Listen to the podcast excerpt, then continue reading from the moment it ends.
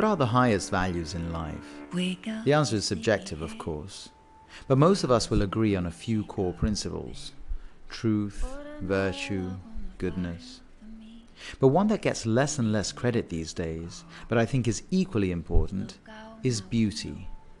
It's almost a bad thing to say that. It's seen as immoral. You tell someone you value beauty above all else, and they'll look at you like you're some kind of pervert, a hedonist, squandering away your time and money on frivolous things.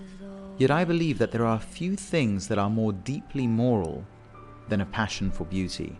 The experience of beauty, like looking out at the ocean at sunset, or seeing the face of a loved one, or listening to a saxophone solo by Lester Young, it connects us to a higher plane of existence, to a sense of universality and timelessness, of thusness, like there's just no way this thing could or should be any different from just the way it is. It's a perfect harmony between potential and form. True beauty is an overwhelming experience where just for an instant Nothing else matters.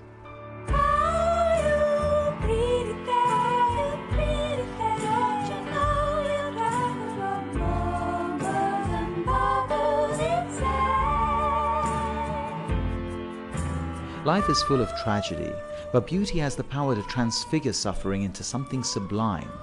Take Michelangelo's Pietà, the statue of a mother grieving her fallen son. In that moment of human misery, something ideal and eternal is captured. And its effect isn't crushing, it's uplifting.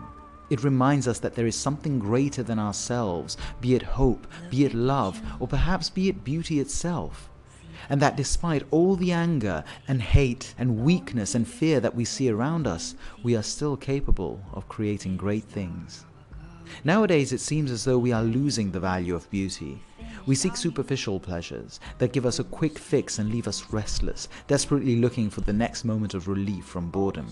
Art itself doesn't seem interested in beauty as much as trying to shock or provide a commentary on the world, not as it might be, but just as it is. But we should not forget the awesome and uplifting power of beauty in our lives of the fulfillment it can bring us, and hope for a better world, one just beyond our reach, but still close enough to be grasped by our imaginations, and to inspire us to be better. In our darkest times, we can always count on beauty to lift us beyond ourselves and give us hope that it's not all that bad.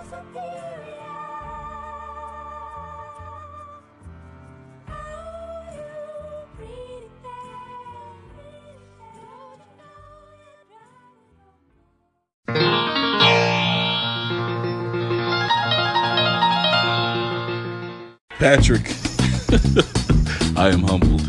Patrick, why you blowing my mind, man? I wanted to say to you how much I've enjoyed the segments on your station today. You're always so busy creating all of this amazingness. Jeez, your show is just so stupid good. Honestly, the content that you produce here is truly truly life enriching. Patrick, hello. I was listening to you talking about shrimps. No one's communicating these ideas like you are. No one. No one anywhere. Patrick, I actually agree with you about emotions. I would say that emotions are clues to what might be true about reality. You're blowing my mind today. killing me. Patrick, you have no idea how refreshing it was for me to hear you share the advice that you shared with me in the segments that you did and the way you did. Anyway, I just really wanted to thank you. Thanks for always being there. Thank you for all you do on The Great Everything, and I'm always, always looking forward to hearing more. Patrick, when I grow up, I to be just like you.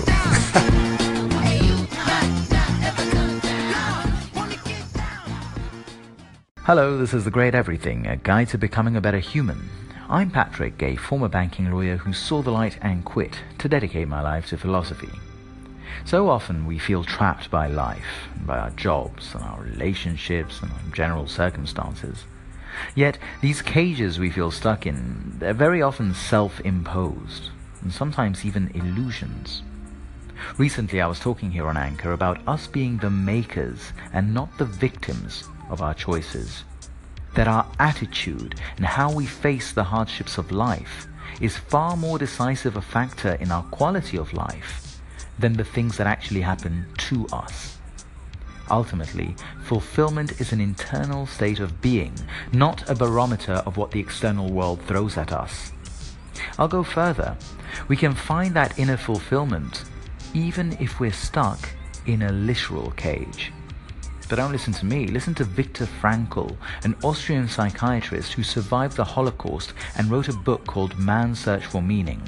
It's about his time in Auschwitz and how he, in literally the worst of all possible human experiences, through the conscious choices he made, still managed to cling on to what makes us human. Quote, Man does not simply exist, but always decides what his existence will be, what he will become in the next moment. By the same token, every human being has the freedom to change at any instant. But what does he mean by freedom to change at any instant? This is how he explains it. Quote, The one thing you can't take away from me is the way I choose to respond to what you do to me. The last of one's freedoms is to choose one's attitude in any given circumstance. Between stimulus and response, there is a space. In that space is our power to choose our response. In our response lies our growth and our freedom. So think about all the times you get angry or upset at something that was done to you. Maybe somebody said something really hurtful, so that happened and you got mad. But Frankl is saying, why? Where is this inevitable, necessary connection between someone insulting you and you getting mad? Think about it. The, the link just isn't there.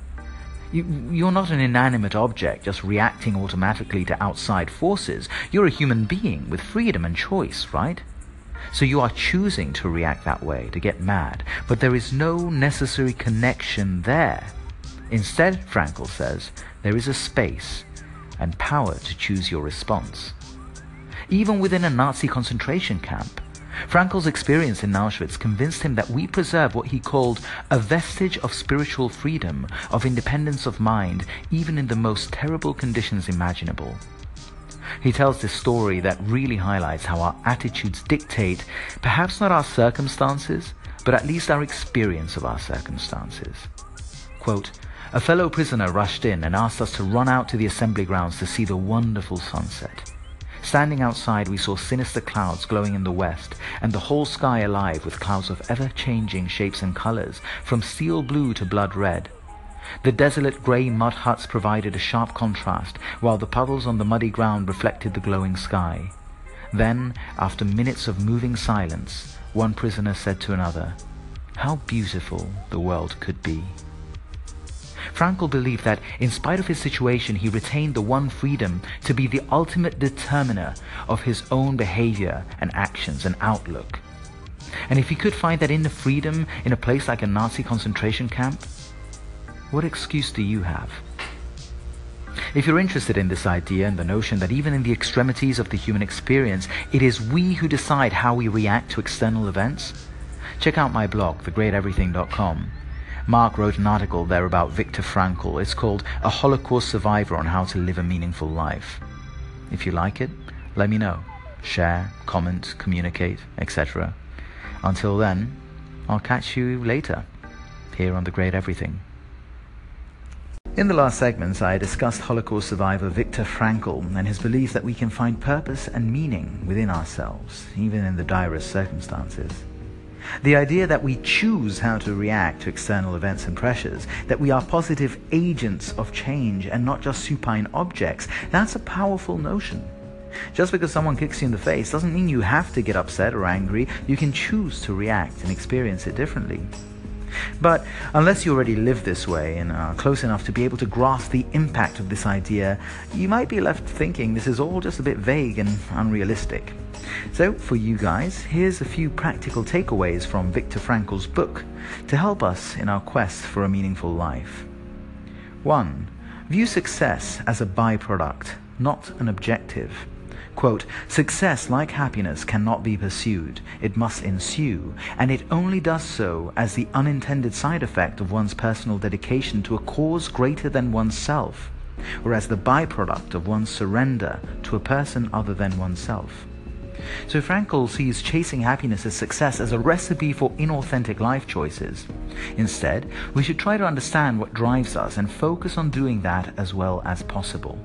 If we follow our authentic path to the fullest of our abilities, success will necessarily ensue. Take me. I decided to become a corporate lawyer because I was attracted by the money, the prestige, the, you know, quote, success of it all. But that wasn't me. And I soon realized I could never be happy doing something so inauthentic. So instead, I decided to do something far less financially rewarding, but that was me. I'm not successful yet, but a lot of you seem to like what I'm doing, so who knows? Maybe one day I'll be able to personally endorse this takeaway from Frankl.